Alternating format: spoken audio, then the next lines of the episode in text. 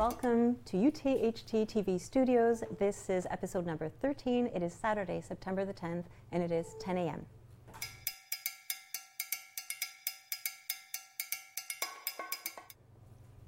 So, welcome back to our third English episode. I'm here again with Licia. Hi, everyone. Good morning. Good morning. Hope yes. everyone got some sleep. I didn't. no, we haven't gotten much sleep, No, but thank no. goodness we have excellent coffee. More about that later. plug, plug. Plug, plug. so, today we have so much to tell you about because today is a really, really busy day on the trails. We it's now our, it's have. our biggest day. Yeah. Yeah, it's our Yeah. biggest day. Yep. Yeah. Everything, uh, all, all our all our big distances have have uh, taken off. Every all our races, our big races, are uh, taking place right now. So we have the 125 still out there, uh, getting ready to go into the their second uh, hot day. Uh, we have the 80 that took off uh, at 7:30 this morning, and then the 65 uh, at 8:30, Mm-hmm. and then the 42 and 28s. Uh, oh, 42 was also early this morning, and the 28 just left an hour ago. Yeah, and uh, we actually have um, different departures this morning. We had them depart in waves because, as we were mentioning yesterday, this year is a record breaking year. We have 3,000 runners in all of our different uh, race courses. And so, just to dilute a little bit, because a lot of this is single track, you know, so we want to make sure that there isn't too much traffic and so we've made sure that all the departures have uh, started at different times. So if you're following somebody on the 80 for example if they were part of the second or third wave just uh, wait until the information comes in because not everybody left at exactly the same time. I think it's important to mention that if you're following specific runners. That's right. And uh, on that note, with Live Trail, um, as we experienced yesterday with the 125, it took a while for, for the technology to kick in just because we're in rugged backwoods here, but it will kick in. Uh, we're confident that we're going to start seeing some live results as we did with the 125 yesterday. It's just, uh, there's just a little delay, but it, it, it came through very strong. Yeah, it's, Yeah. it's something that, that we forget, but this is really rugged backcountry terrain. Uh, Mm. You know, there's a lot of places where you have no cell phone connection. We ourselves at these beautiful studios, we'd love to be at the arrival at Mont Grand-Fonds, but we can't because there's simply not enough, uh, you know, uh, technology possibilities. So we're a little bit further away than, than we'd like, but.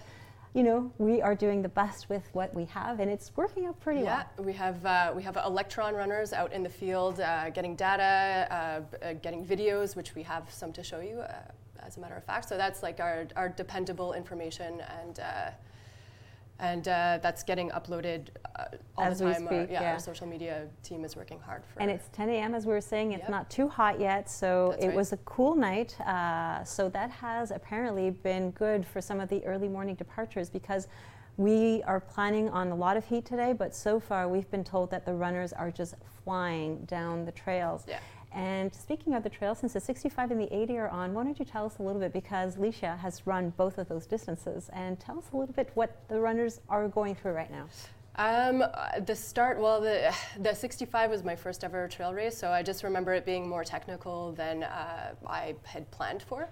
Um, there was uh, the river crossing at the beginning, and and um, and just some some some long periods between the aid stations, and I know. With the heat today, that might be a factor because I know it wasn't that hot the day I ran, and, and it was a factor for me. So, hopefully everyone's hydrating and they're filling up their bottles uh, when they can because that's uh, that's going to probably be one of the limiting factors for the runners out there. Uh, for the 80, uh, it was the same course except it started with a really fun, pretty flat 20k. Um, so uh, I'm pretty excited to see how they do on, on that course because that's going to be I think it's going to be a, a, a fast one. We have some great runners out there. We, We have even have some videos, I we have some to videos. show. We have So- the leaders coming through at the first aid station at Drever. Yeah, actually, I think we had the first video is of one of the wave departures of the 80K. So right. if we could show that right now. So uh, that was at 7:30 this morning. It was still nice and cool. Uh, so off to a nice, oh, fast start. Yep. Yeah, it's a fast one. Yeah, the first part of it you were saying is pretty. Uh, Yeah, it's uh, it's it's almost deceiving. yeah, I guess uh, what um, has to be done there is to make sure that people, you know, don't take off too fast and then end up uh, having a hard time on the rest of the course. Yeah, That's it. This is the the lead pack though. They're so they're trying to get a, a good head start. Yeah, and we have some preliminary information as well. Uh, in the uh, women, we have uh, Marilyn uh, Lacache, who, for those who don't know her, uh, was supposed to be one of our lead athletes on the 125K. And right. uh, because of an injury, she's now on the 80, and she is first place. And I think in a while we have a video. Uh, we're going to show them all two together, but we do have a video of her. Um, and these are preliminary information because right now they would be at about past kilometer 11, which is the first aid station. Yeah. That's where we got the information, and they are on their way to Coyote. So, as right. things stand right now, uh, we have uh, Marilyn uh, Lacache in first place, with uh, Camille Girard in second place, and Marie-Maude Côté-Rouleau in third place, who's being paced by Johan Rock, Oh, very nice. Those probably are, wearing sandals. yeah, probably. Those are our, our Quebec uh, favorites uh, coming through, and Camille Girard uh, has, a, has a, a long history with UTHC. She's a super volunteer. She was Yes. uh, she was on the trails. You, you mentioned she Yeah, was. yeah. uh, She was part of the team that helped, you know, open up the trails uh, ahead of the event, like months ahead of the event sometimes, to make sure that, you know, we have the right distance, that we have uh, uh, the right, uh, that if anything needs to be taken out, you know, trees, things like that, because uh, at the beginning editions, there was a lot of work to be done to maintain the trail. So she's one of the people who is responsible for, you know, making sure that everything is runnable as much as possible. So, So, it's uh, really nice to see her yeah, the race. yeah, we wish her good luck. yeah.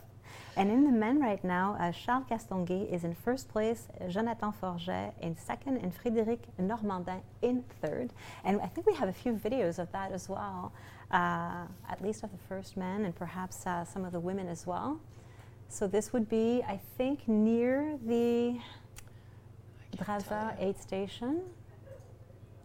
So there is uh, Charles Castonguay, looking very strong. Yeah, and he's he's. Uh, oh, he's Oh, and they're yeah, they're pretty close. This is the second man. That's right, because Charles, Jonathan Forget, and Frédéric Normandin, they were the top three, and they were running together, and it looks like they're spacing out a little now. A little, but not very much so far. We'll see at the next aid station how that is. It's um, it's probably already really hot. Oh, Yeah, and there we have That's Marlene. Right Marine there. Lacache. So yeah, she doesn't look injured to me. She's powering through. Yeah, She's powering she's, through. No, she's a strong runner. Oh, she's a very strong runner. And as we said, she was originally supposed to run the 125, and uh, upon medical advice, she downgraded to the 80. But uh, she looks very, very strong on the 80K. Yeah, and as you can see, there's no one behind her. Uh, she's yeah, she's she's got a pretty good lead. She's looking great. Yeah, Awesome. and this despite uh, this despite the heat. Oh, and here we have. Is that Oh, yes, we have uh, Camille Girard. also looking great, powering through. So there, there's there's some of the trails that uh, that they're running through. This is part of the. This is still the 80. Um, Yes, this yeah, is still this is on the 80 course. So they haven't met up with the 65 yet, but uh, Surprising to hear see her in long sleeves because oh, and then uh, there's uh, Johan Rock who is pacing Marie-Maude. Marie-Maude. Yes, Marie-Maude, Yeah, I didn't have the chance to see. Did you see whether he was wearing sandals? I didn't see for her that. too fast. a little bit too fast. So we'll keep you updated on what's going on. And as we said, you know, there's a lot going on right now. So uh, we might get some information as we go along. But uh, a lot of excitement on the trails today.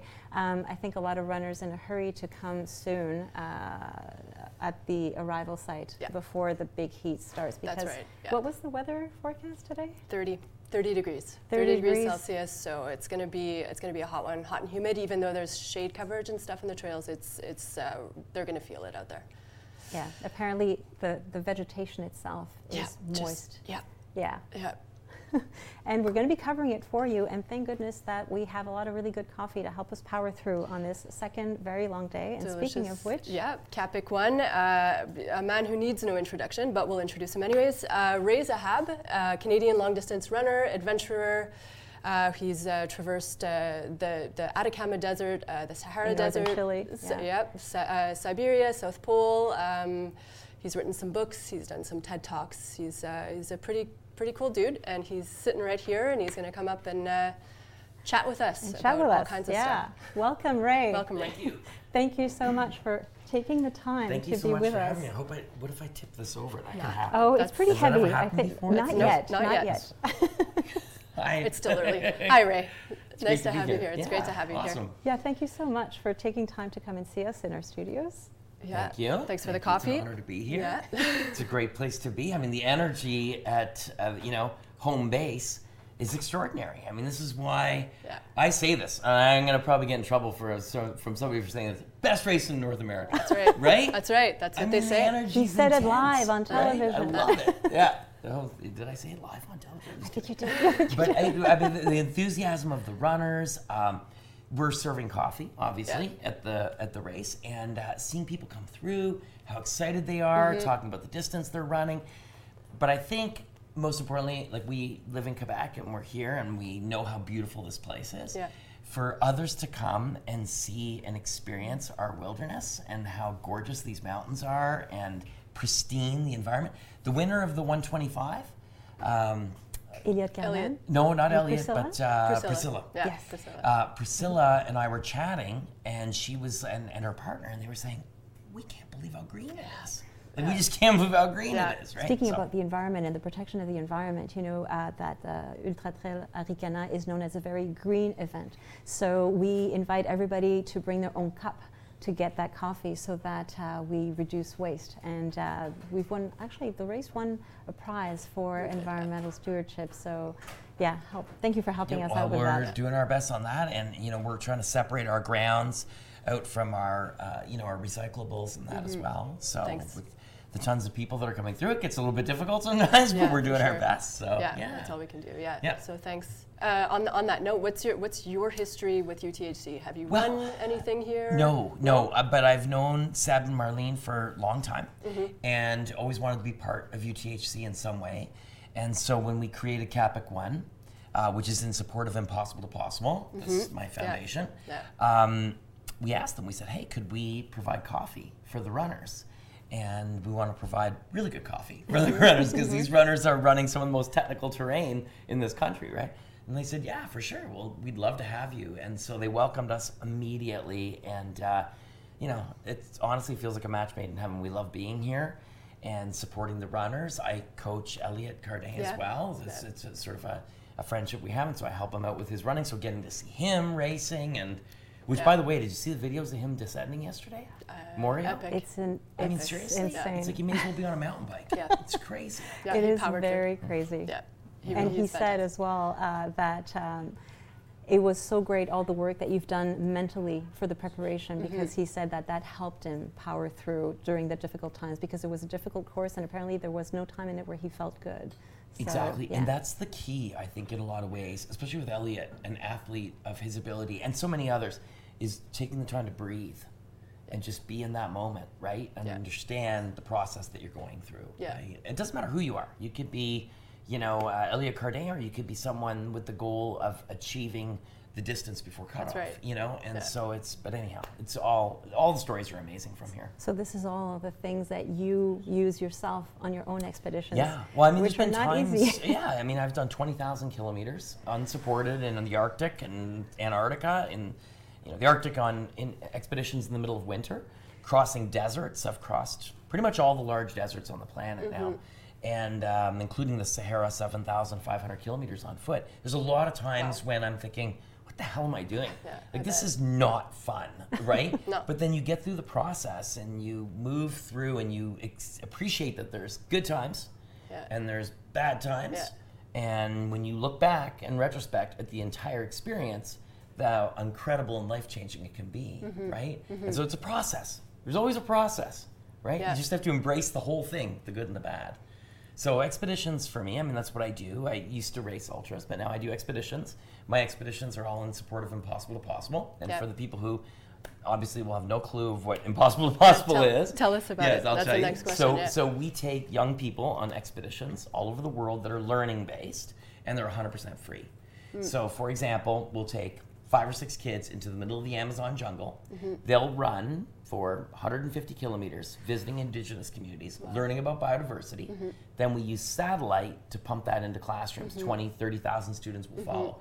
So they're learning through their peers who are the adventurers on this expedition. Mm-hmm. And we're creating relevant educational content that's around subjects like biodiversity or Weather. health healthcare or Yeah. yeah, weather, like, ecosystem weather data, services, yeah. anything. It could be anything. and so my expeditions are in support of the charity. Okay. With Impossible to Possible, it's free. There's no cost, and we're all volunteers. So at the end of the day, that's why we, or I do what I do with my expeditions, and we at Capic One, it's a for-profit company, but it supports Impossible to Possible. Mm-hmm. That's incredible. If that's not too confusing. No, Is No. that confusing? No, that it's means not a lot of confusing. things. It makes sense. Yeah, Well, that's, That's fantastic. That's Yeah. fantastic. And are you? I know you're a dad, and I see you running with your kids on the trails and, and Yes. on social media and stuff. Are your kids involved in this as, in some way as well? Do you- Well, I used to run with my kids. Yeah, And now now, they're too fast uh, for they're too fast for Yeah. me. So I Yeah. sort of run behind my kids. But, um, you know, they're, they're involved in the aspect of, I mean, you know, to them, what I do for a living is it's always done. I've always been an explorer. Professionally, that's what I do. So to them, I may as well work, uh, you know, Yeah. i- in a cardboard box factory. It doesn't matter to them what I do, right? Um, but I see them from the adventures that we do, and I'm trying to pick my words the right way, they're discovering their own passions. They both, uh, one races sprint kayak, and the other one races sprint canoe. They do biathlon in the winter. They're incredible. I'm never on the water, Yeah, right? okay, I am yeah, yeah. like, that's not my thing. Yeah. You know? But they do their thing, and they've learned through adventure, through being in these mountains. Through just two weeks ago, we were up in Morio. We were over at Mont Castor. We did the Morio Loop. We're trail running. We were here at Mont Mm-hmm. Grand-Fonds trail running, and I'm like, this is where they're all gonna run. And you know, they are they get inspired by that, but then they're finding their own path, which I think is really important. Yeah, You know? No, and it's amazing. And you have good days and bad. I mean, as parents, I don't know if you guys are Obviously. parents. No, but- no, Okay, no. so well, I could trust me. There's days when you go out there and it's like the kids are like not having it, right? We just Yeah. go back and play Legos all day. I mean, that's normal, right? Yeah. So, Well, I'm an auntie, so I can give them back, you know. there you go. all right, I love it. That's perfect.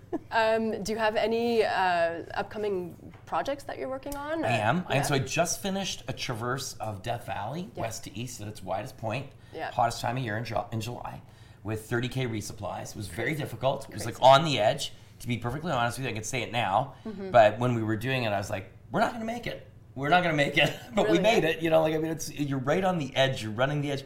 It's so hot there. It was like hovering between 45 and 50 degrees Celsius, and there is humidity in the mountains. You know, you're 30 kilometers between the resupplies. You're drinking six liters. You know, it's just. I, I, but anyhow, my next Yeah. project is in the Canadian Arctic this winter. Something I'm very excited to be doing. And as I get my route nailed down, I'm going to be talking a lot more about it. But it's some it's an unsupported project in January. It's going to be spectacular. That's amazing. And I And guess we can follow you on your webpage Oh, yeah, I'll have on, all on kinds of stuff social on media social for media. everybody Yeah. interested in these very relevant projects. A lot of fun. Yeah. Yeah. Yeah. And you also have the time to write books. I don't know where you find the time or energy, but you're also an author. Yeah, well, I, so I have a couple of books that are old, and now we have. I'm working on a new book, and so this new book actually, I may as well tell you. So I, you know, I've done 33 major expeditions. I would consider in my life that are big projects for me, and on every one of these trips, whether it's the 111 days crossing the Sahara, or it's you know the 48 hours that I gave myself to cross Death Valley. There's something extraordinary that's happened, or that I've seen, or someone I've met, or some. Can I tell you a quick story about me? Yes, Oh, yeah. please do. So I'm running across the Gobi Desert in 2013, middle of summer, 2,200-ish kilometers across the desert, solo. And I was seeing my crew. I was getting resupplies because they couldn't physically carry 2,000 kilometers of water. So I'm seeing someone every 30 to 50k, Right. and I was averaging about 70 to 80 kilometers a day, depending on the day. And I'm out in the middle of the desert. And I'm navigating in this 50 kilometer section across vast. It's very no one. There's not a lot of people living in Mongolia Yeah. and I'm running through the desert, and I come down through these sand dunes, and way in the distance I could see this person on a horse coming uh, across the horizon, and I'm going in the exact same direction as this person. Who the hell's this person? Yeah, no, that's weird. So Yeah. we run into one another, and it was this lady. She's on this horse, and she's like, I'm looking up at her, and she's kind of staring at me for a second. We're both like, "What the hell are you doing?" Here? kind of thing. And she says to me, perfect English. She said, uh, "What are you doing out here?" So I'm running across the desert. I said, "What are you doing here?" And I came to learn that she had moved from the remote, re- semi-nomadic life, moved from Mongolia, uh-huh. eventually went to Ulaanbaatar, the big city there, and then went to school there, went to college in the UK, uh-huh. university in the UK, but missed so much the wilds of Mongolia and living in the desert. She moved back to take over her family's, you know, farm. nom- You know, they have two farms because it's semi-nomadic lifestyle. So the, the grazing Uh, of their livestock. Right, right. And I just happened to run right into her in the middle of the desert and meet this extraordinary person who Wow. I learned so much about the desert on that day. So I'm I really s- compressing the story, but you get the idea. Yeah, yeah, So that's what this next book's about. People like that. That's cool. you know? I'm glad it went in that direction because I was sure you were going to say it was a hallucination. It, Yes. That's, I, that was, lots of that those was too. we were leading. I had lots of those, but those were back in my unhealthy, Okay. you know, drinking days and are the stuff like old- that. Yeah, and the smoking days, pre-ultra running, right? A lot of hallucinations. Different game. Bad Okay. hallucinations. Very difficult to imagine. Yeah. yeah. All right. Well, I'm excited to to read that book. I'm Oh, sure. me uh, too. yeah, I'm sure that's going to be uh, that's going to be good. And I know you have other projects going on with uh, the Apple Ultra Watch and stuff. So I, kn- I know if you guys uh, please follow f- follow Ray. He's he's got so much going on. He's so interesting. He's it's a plethora of adventures and uh, experiences and um, Yeah, we could have stayed here another